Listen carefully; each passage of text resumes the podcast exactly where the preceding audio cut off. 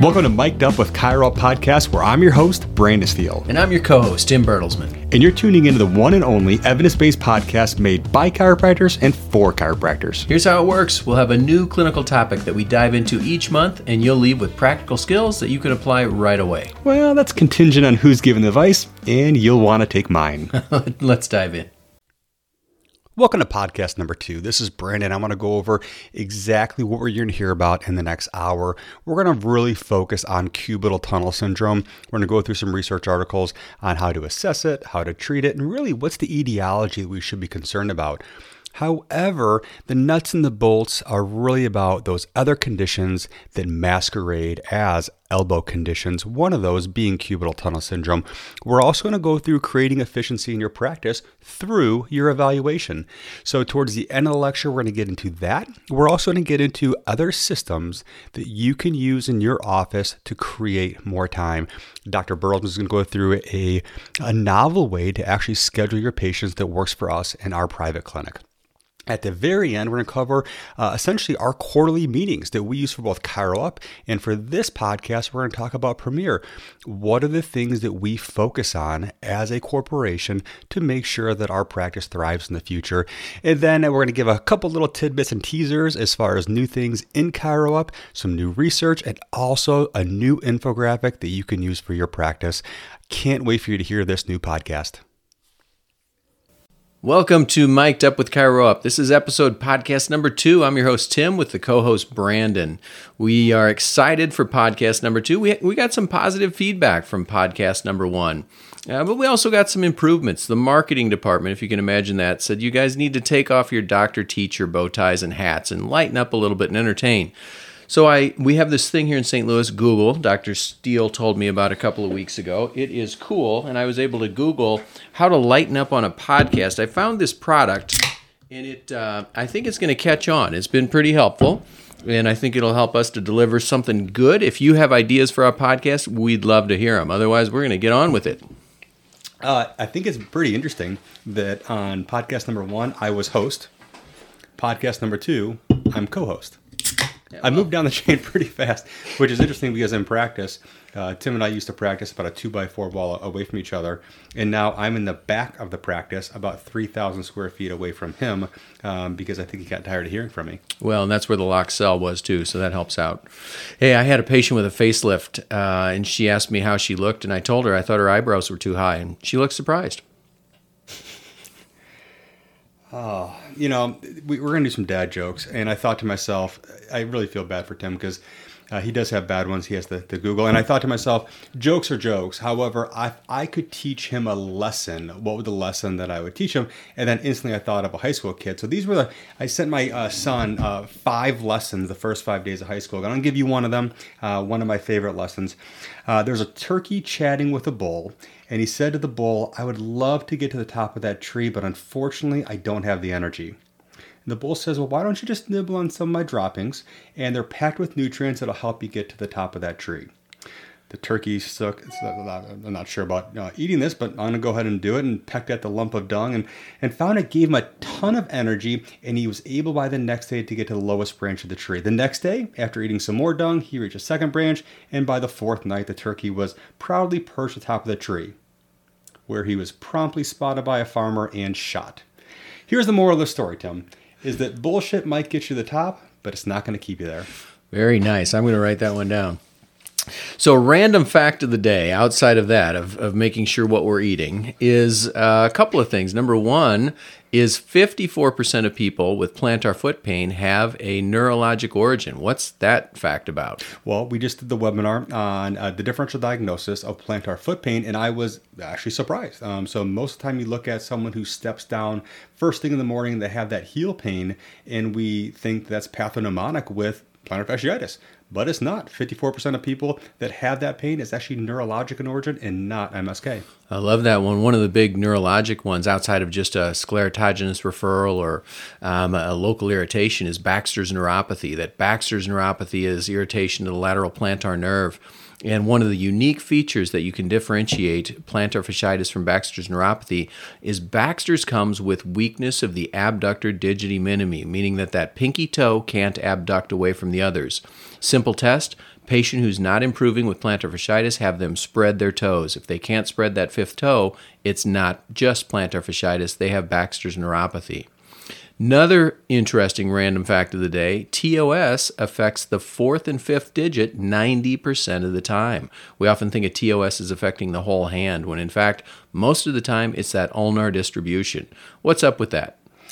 So that's really the, the purpose behind today's podcast because uh, we'll see patients coming into the office with numbness and tingling in the fourth and fifth digit. And I'm curious, and that's the purpose of the podcast, of the research we put behind it, is what could cause that. You know, so if I look at the differential of numbness and tingling in the fourth and fifth digit, I think to myself three main diagnoses. And the number one diagnosis we're going to see is radiculopathy. Uh, however, here's what I didn't know that the C8 nerve is the least commonly encountered cervical radiculopathy.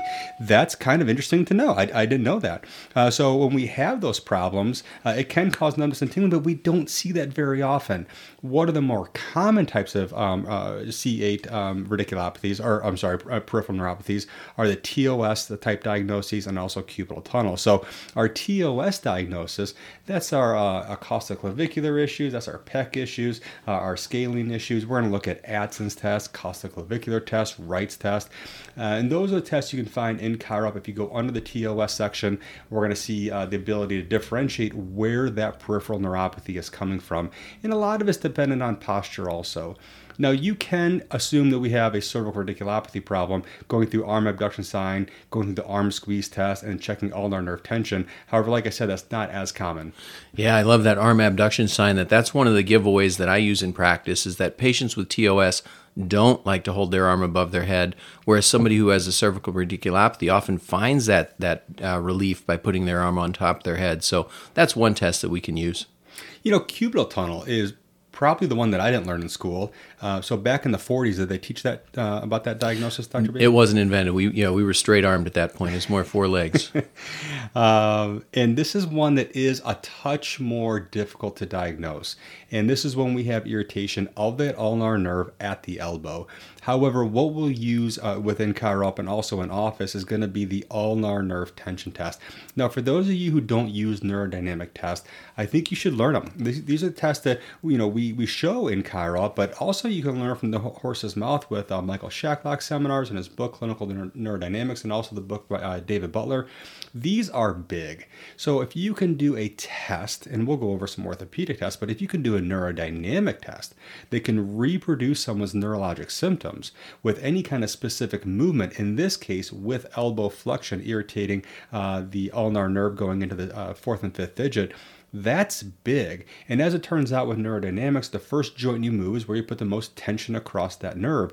So, what you'll find with these patients having cubital tunnel syndrome is that as they start to bend their elbow, they'll get the reproduction of symptoms extending into their elbow. Um, so, this is something we can use in office as an orthopedic test.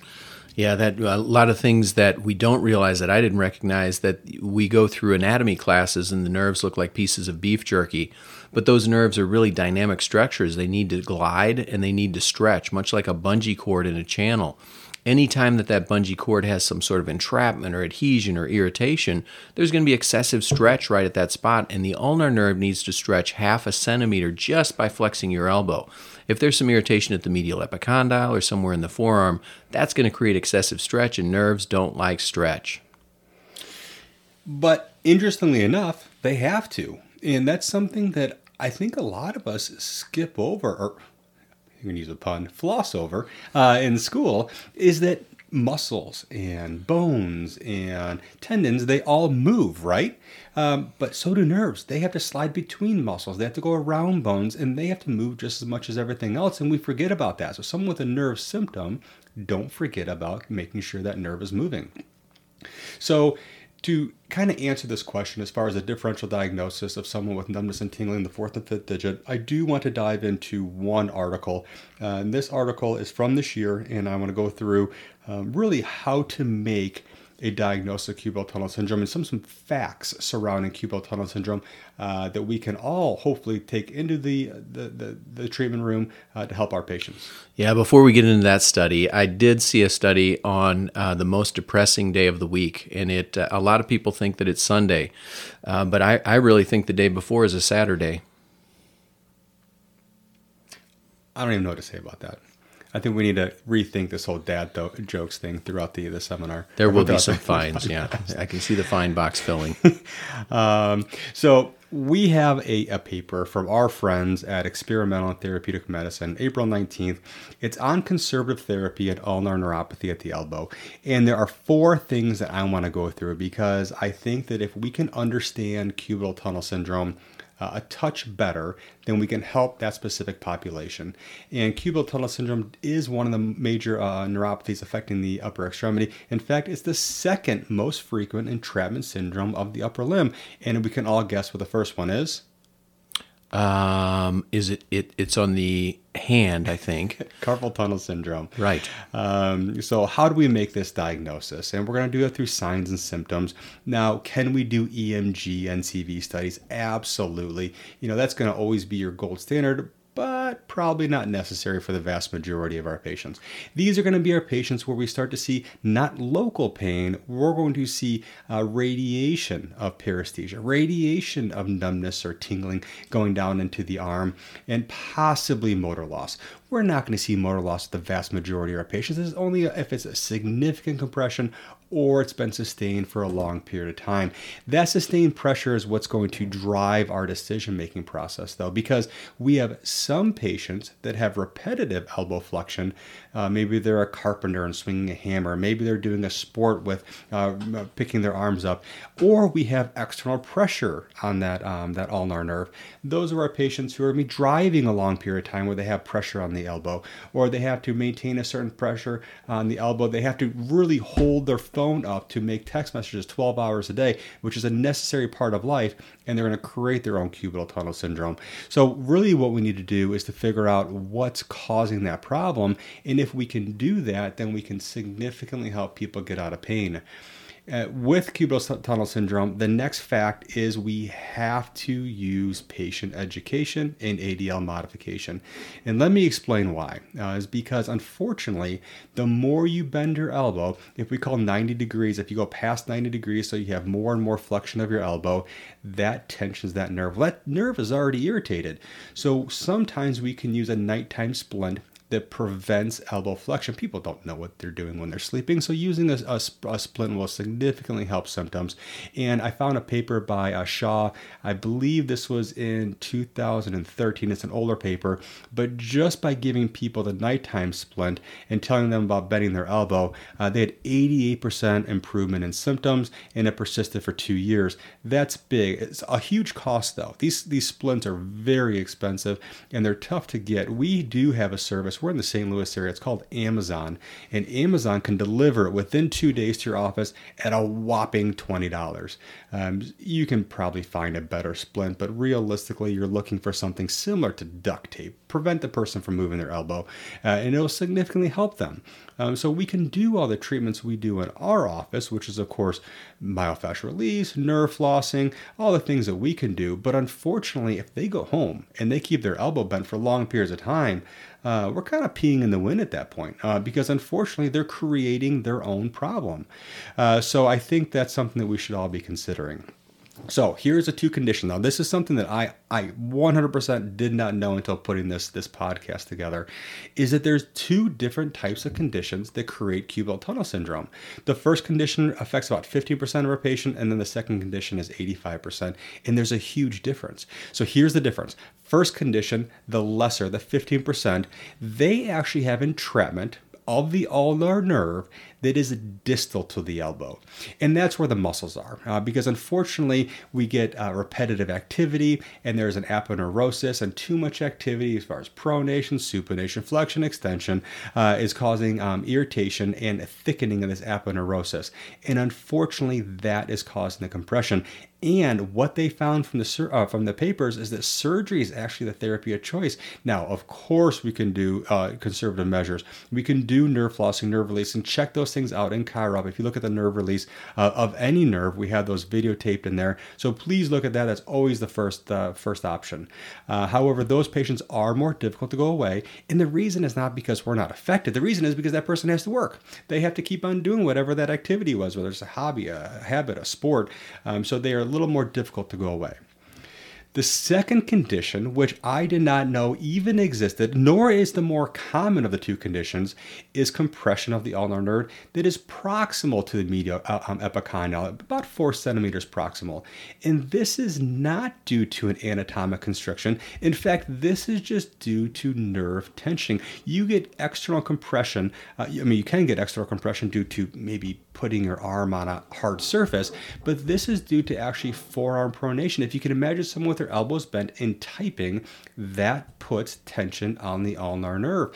And unfortunately, they type the next day. In fact, they type on Monday, Tuesday, Wednesday, Thursday, Friday, and that's their job, and they keep on tensioning that nerve. So, unfortunately, that elbow flexion and compression of the ulnar nerve along the humerus creates cubital tunnel syndrome. And so changing the workstation ergonomics is going to be pivotal as far as taking that compression away and of course doing some ulnar nerve flossing. And that's really what this is about. Is that about differentiating what should I be attacking? Should I be attacking more of the musculoskeletal condition when the, the decompression is distal to the elbow or should I be working on more of the posture and the habits and the uh, positions of the body with the second condition? And that's the beauty of orthopedic testing. And please, please go into uh, go back into ChiroUp and check out all the orthopedic exams. However, there's a really cool orthopedic exam for this one. Poke on it. Where is it sore? Is it above or below the elbow? Sometimes it's that easy. Yeah, I love that. And I love the synopsis. In fact, I, while you were speaking, I was dozing off. So I dropped into ChiroUp, looked at the cubital tunnel protocol, and um, it just exactly what you had said that numbness and tingling in that fourth and fifth digit. We know that the ulnar nerve is probably involved, whether that be centrally or distally. One thing to rec- remember is that a lot of these peripheral neuropathies are double or multi crush syndromes. That yes, there's some irritation at the neck, there's some TOS involved, there's some tightness at the in the wrist flexors or extensors, and then there's some peripheral neuropathy as well. So looking at all of those sources, trying to eliminate as many as possible. Our poke on it test is a great test for peripheral neuropathies, that those nerves don't like to be excessively smashed or excessively stretched. So, a Tinel sign of tapping it with a hammer or just put your thumb on it. And does the compression seem to generate more irritation proximal or distal to the elbow? And then what do we do for that patient? We're going to use a nerve release, we're going to do nerve flossing. And at nighttime, if they're getting those symptoms because they're stretching that nerve all night long, if if their wrist is flexed in a fetal position and their elbow is flexed in a fetal position, a lot of tension on the ulnar nerve, and it doesn't like that. There's a lot of fancy names for that, but I love what you said, the poke on it, that all of these orthopedic tests that are uh, outlined in our books and in ChiroUp. By the way, do you know how many orthopedic tests we have in ChiroUp, Dr. Steele? How many orthopedic evaluations are defined with the descriptions and the, the differential for that test?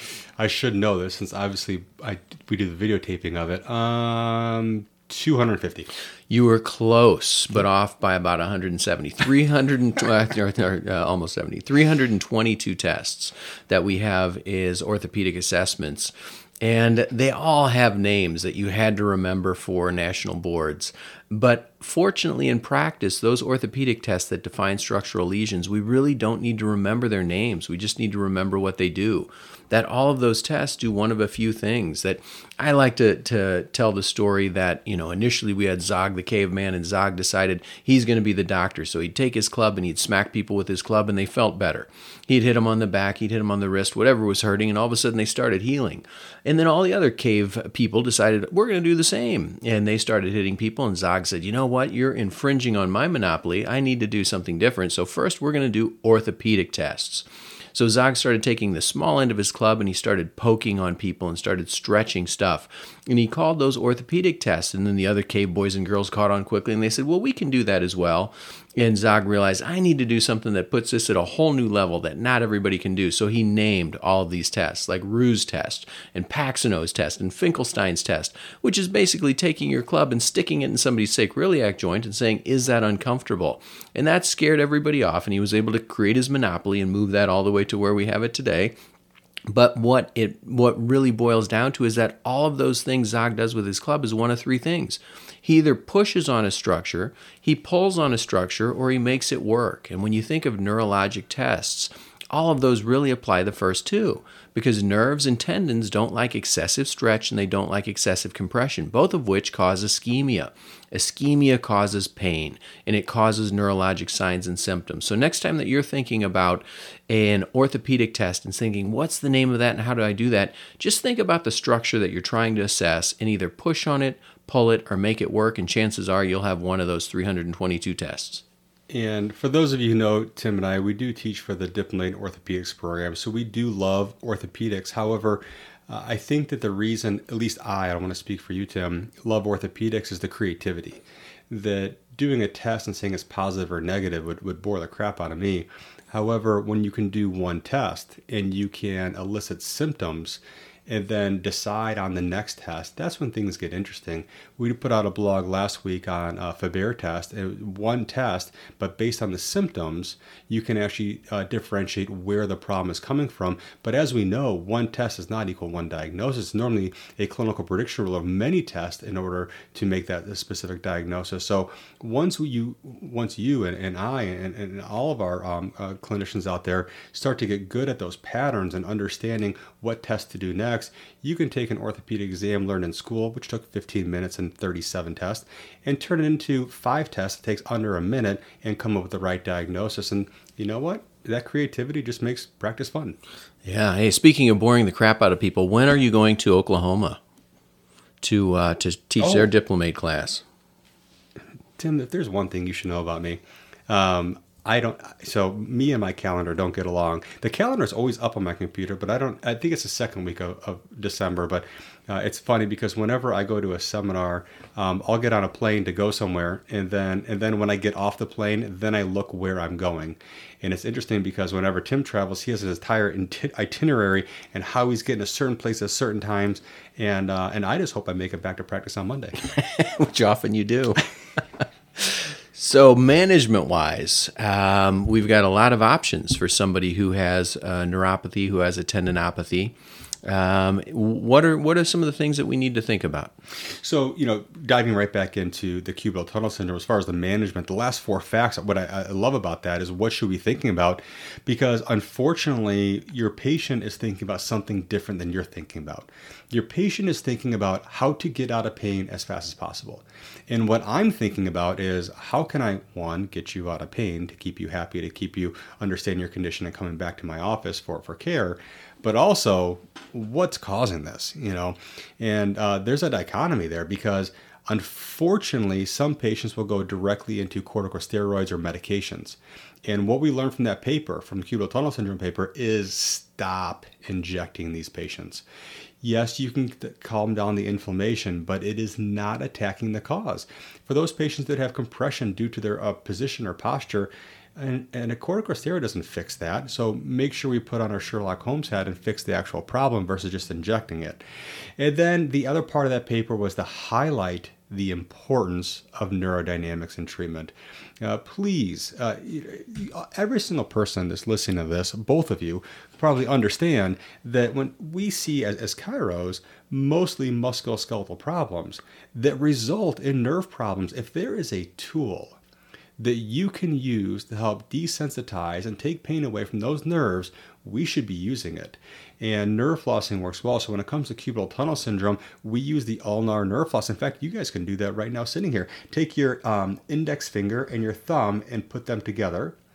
And then pretend like you're going to shake someone's hand. So keeping your index uh, finger and thumb together, try to shake someone's hand. And now slowly bring that hand up to your head while bending your elbow and try to look through the index finger and thumb uh, and make a monocle on your hand. If you haven't seen this before, check it out in chiro as far as the ulnar nerve floss. But what you're trying to do is to look through that circle you're creating, but in the opposite side while you're making a monocle. Um, and you'll feel that numbness and tingling going into the um, fourth and fifth digit those patients that have cubital tunnel syndrome, they don't get anywhere even near their face. They're halfway up, their elbow's only at 90 degrees, and they start to feel numbness and tingling going into their fourth and fifth digit.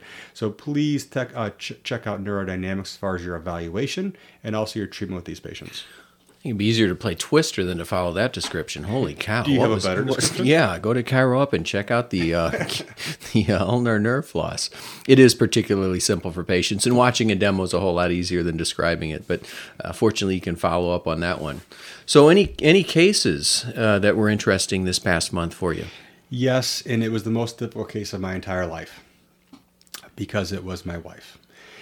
So she is a runner. She runs three to ten miles on a, a not a daily basis. She takes uh, breaks in there. However, you could she chase her that long. Yeah, she had numbness and tingling sending into her hands. Um, and of course, um, me putting my hat on and being blind to everything that she does because she's my wife and she just wants to be fixed immediately, usually about five minutes before I'm going to bed. Um, and she had numbness and tingling going in her hand. She's never had that before. She just got back into running. And I do the best orthopedic exam you've ever seen in your life. I did the best nerve flossing you've ever seen. Manipulation, top notch she didn't get better. Not only did she not get better that day, over the next three weeks, she's continued to not get better. It was not until I kind of removed myself from the situation working with a patient in office that I realized her running. Um, is that I didn't look at her running. And she has one of those gaits where her arms are bent, not at 90 degrees, but her elbows are bent at, you know, 150 degrees when she runs. She is creating her own problem. It does not matter how I treat her. If she creates that problem on a daily basis, I'm not going to fix her. So once we fix that and also put her in that uh, that real expensive Amazon brace that costs 20 bucks, um, significantly helps symptoms. Uh, in all honesty, it didn't go right away. It probably still took another maybe 10 to 14 days for, before those symptoms started to dissipate, but now they're gone, they're staying gone, and now I have a happy wife, happy life.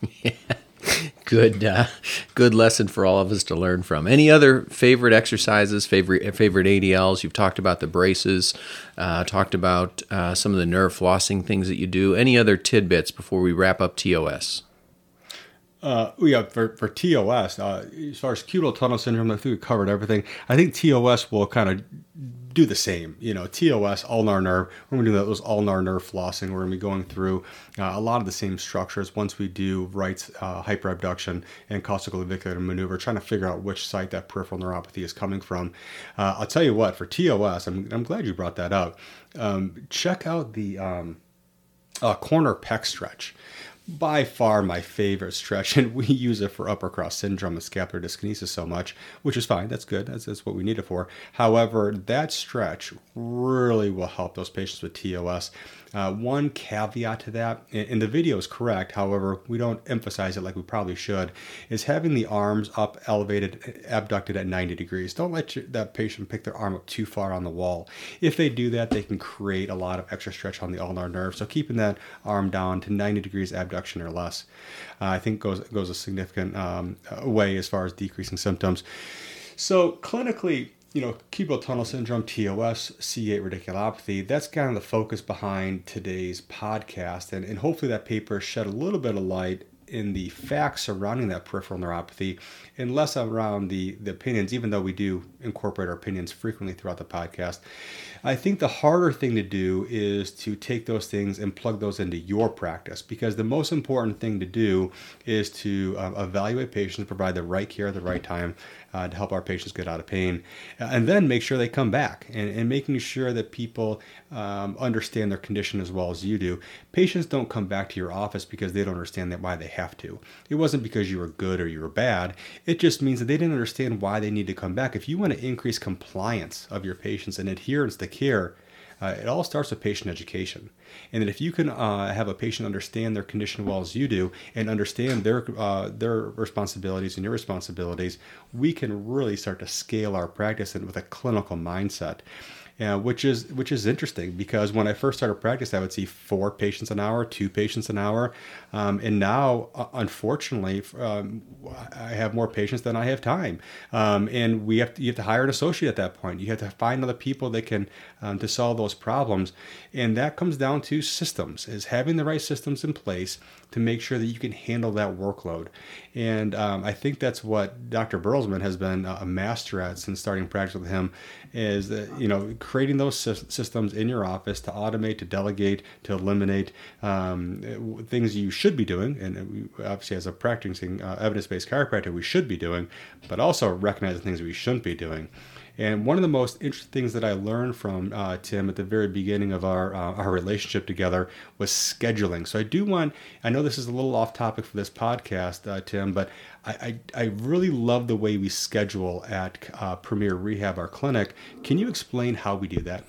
Yeah, absolutely. That uh, I, I like what you're talking about. That it's you know when we start practice, we have more time than we do have patients, and then as you incorporate those systems, and you've got the right product and the right people in place, the right processes, all of a sudden you have more patients than you have time. And and then uh, that turns into a challenge because you're turning business away that patients can't get in and that creates a whole new subset of pr- problems one of the things that we do is a scheduling point system that we assign a point level to each patient if you're a young simple patient who's going to and then i say young attitude is what i should say no not you um, somebody who's going to present their case pretty quickly and it's a repeat visit and you've got one problem you get one point if you're somebody who may have multiple problems or you don't explain things quite, quite as quick, quickly, then we're going to give you two points. And if you're a new patient or somebody who's particularly uh, challenging, then you get three points.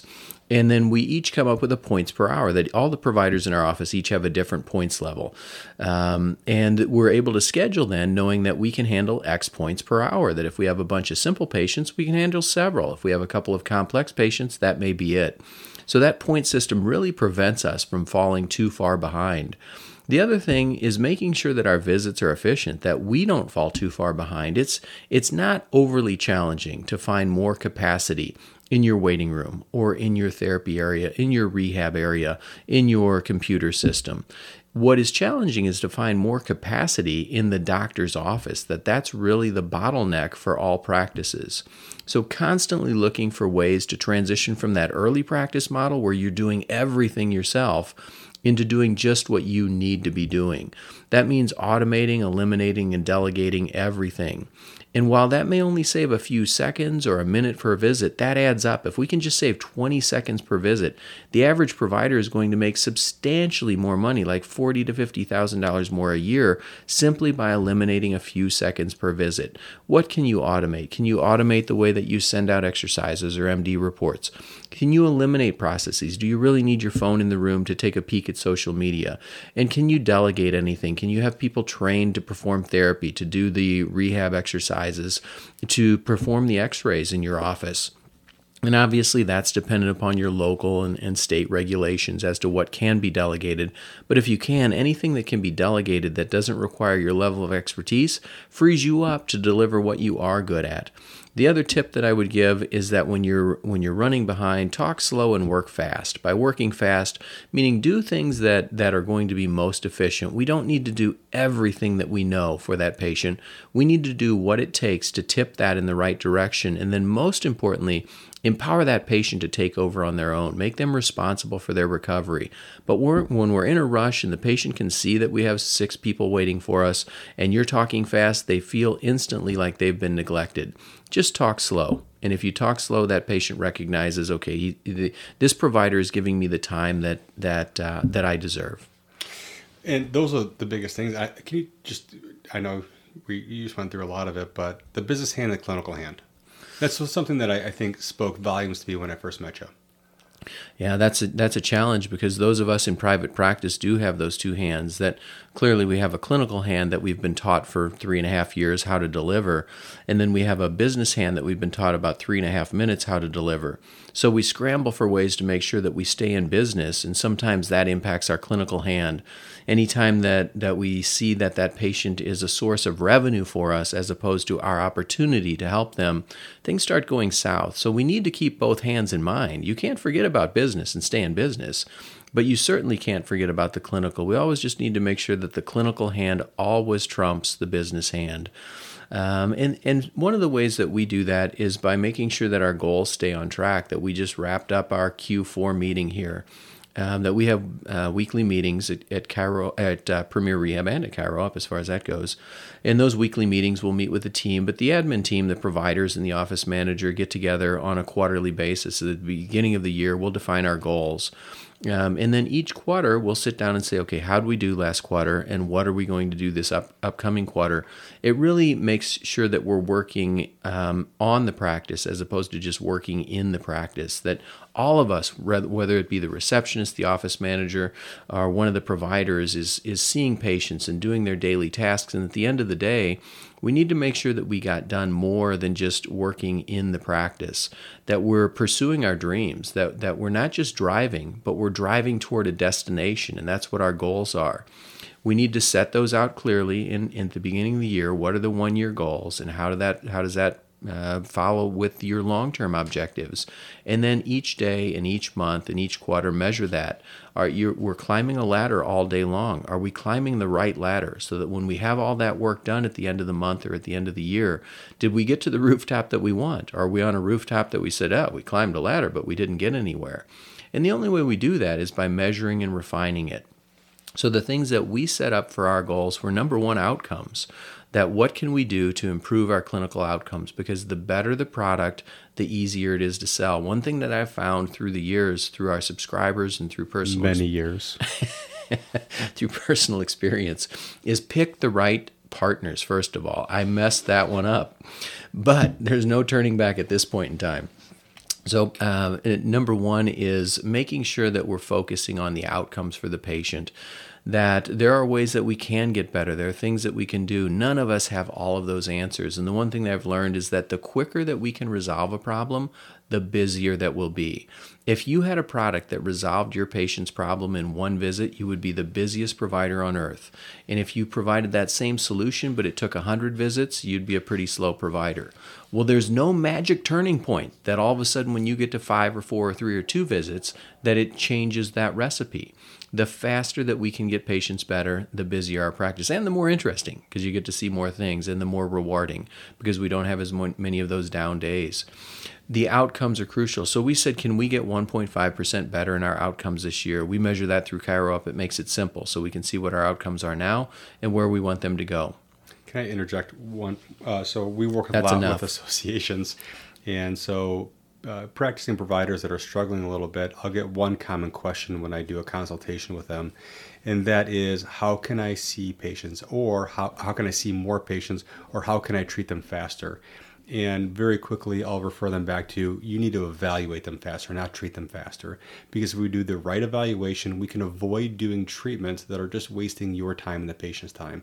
So I think that's where things start, making sure we have a solid clinical prediction rule for every single diagnosis, using only the most specific and sensitive tests to make sure we're climbing the right ladder, in this case with the right patient. Yeah, great, great advice. Um, and then that leads to office visits. It's certainly having the right product is a whole lot easier to sell. You can't get better at selling a crummy product, but you can improve your product. So we focus on our product. We'll also focus on the process by which we de- that that we deliver that product and the the way that we market those outcomes. Because if, even if you have great outcomes, you still need to let people know. And we've recognized through the years, as many people have, that a marketing plan doesn't need to have 27 points to it. It needs to have one or two or three things that are really going to make a difference. By far, the biggest things that have made a difference for our practice is marketing to medical physicians, patient referrals, and then reactivations as well. So we've decided since we want something different, we have an associate that we're trying to fill their schedule even more than, than what they are now. And that's as, as you and uh, those of you new in practice realize that's not easy. Fortunately, it's a little easier if you have a few other providers that are fueling that, but we still need to do things differently if we want a different outcome. So we, we're going back out for MD lunches. That's something that was kind of put on hold through COVID. Now's a good time. Most providers are willing to have lunches once again. We're going to start our MD marketing program, which consists of three things. Number one, sending out an initial report. Number two, sending out a release report. And number three, every now and then, like every six months, going in and saying, Hi, I'm Dr. Smith. I practice down the street. Here are my outcomes. We take the take our laptops with us so that they can see our clinical outcomes and we get referrals about 300 a year from that campaign. The other thing that works is patient referrals. So we're going to make sure that we're asking patients, letting them know that no, we're not too busy because patients think that you're too busy, that you're going to displace them if they refer someone in. To let them know, no, we do have opportunity for you to be seen. And also reactivations to help fill up uh, schedules, in this case, the associate schedule, but patients who haven't been in in a while, just sending out a, a card, letting them know we're here for you, and then following that up with a call. A card works okay. You'll get maybe 1% return, but you'll get 5 to 6% return if you start making calls saying, hey, would you like to come in to have things checked out once again? And then the last thing that we did uh, was said we're going to spruce up the office a little bit. Uh, so we did a five census survey, meaning the whole staff walked around every room and made notes as to what could be done to make this look better, to uh, be more appealing, to be more user friendly. And we'll start plucking those off. And we're excited about that. Q4 is naturally a bigger uh, quarter. It's usually one of the biggest quarters for everyone. Yes, there are some down months in there at the end of December, uh, but there's still some really big months uh, that that happen. So if you're saying yes, I would like to build up my practice, I'd give you a little bit of homework. Number one, write down your dreams. What are you looking for? Because if it's not written down, it probably is not going to happen. Make sure that they're smart, which means that they're specific and measurable and attainable and realistic. And realistic means you're not going to grow by more than 10% or so per month. To say that I'm going to triple my practice unless you're brand new is probably not realistic. And also make sure that they're realistic as far as something that would make your patient proud, because patients see our unspoken motives and they vote with their feet. If you want a busier practice, deliver a product that patients are really proud of. And the other homework piece is to schedule a rainmaker time. That if you're working too hard and say, I have no time to get away from my practice, realize that you're solely working in your practice, not on your practice, and things aren't going to grow. You know, two quotes that came to mind when you're talking about that is that uh, and I've just always had this in my head is persistence matters more than talent. It takes passion. That if you're not passionate about what you do, things are going to die pretty fast. You went through school, you're doing what you do. Obviously, there has to be some kind of passion and interest there.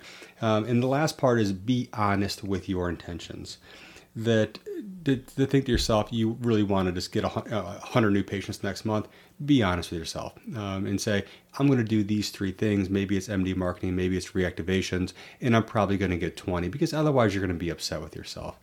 So to round out today's lecture uh, lecture i we, we do too much seminar talk. Uh, podcaster is it's to be honest with you, it's kind of foreign to me. You know, talking in front of a, a microphone versus um, a, a, group of people. Um, I want to bring up a couple of things that are new in ChiroUp. I mean, obviously we're putting in new research articles. We have four full-time chiros working all the time to get new research into ChiroUp. Anything that's a new exam, new exercise, new piece of information, or in this case, infographics, we're going to uh, turn those things into reality for you to use in practice. There is a new pregnancy infographic about how to nurse comfortably, something that I've never done before. So fortunately, uh, we have some uh, some experts in our uh, profession, uh, Erica Menerick and uh, Lindsay Muma. Lindsay, I, hope you listen to this podcast. It was great to meet you in Vegas a couple months ago, and also HealthCom. You know the app that our our, uh, our software is running on for our patients to educate them on their condition and to see all their videos. Uh, it had a refresh and it's now going to allow new functionality moving forward. Uh, a new stuff in ChiroUp, not necessarily new stuff, but new people. We actually expanded our coding team. So we have big hopes and dreams. Uh, and these hopes and dreams now have a timeline, which make it now a goal. Um, so we have some fun things coming out in the next year uh, that require a big coding team um, and some uh, some big thoughts and some big dreams in the profession to, to solve problems for our chiropractors around the world.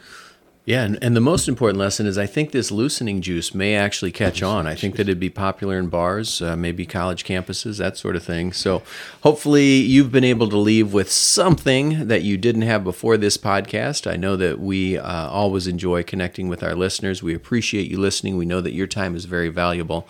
We hope that you'll check out the next next episode. We have another couple of conditions with some information to cover, as well as some systems and strategies that we've used to scale the tools, the software tools tools uh, that we use to implement something called an EOS system. I think that you'll find that that useful. Uh, in, in, closing, please give us feedback. Uh, my email you want mine is Brandon B R A N D O N at uh, chiroup.com. And then if you have a complaint, uh, it's Tim T I M at chiroup.com. And really, this podcast is just us talking on a Friday. Uh, it, it's, it's more of a personal way of us to connect with our subscribers. Um, so if you have questions, we'd love to connect with you um, and, and maybe get back to you with how we solve that problem uh, in our practice or maybe how the research has solved that problem. Um, but yeah, uh, thanks for listening and uh, hopefully listen to the next one. See you next time.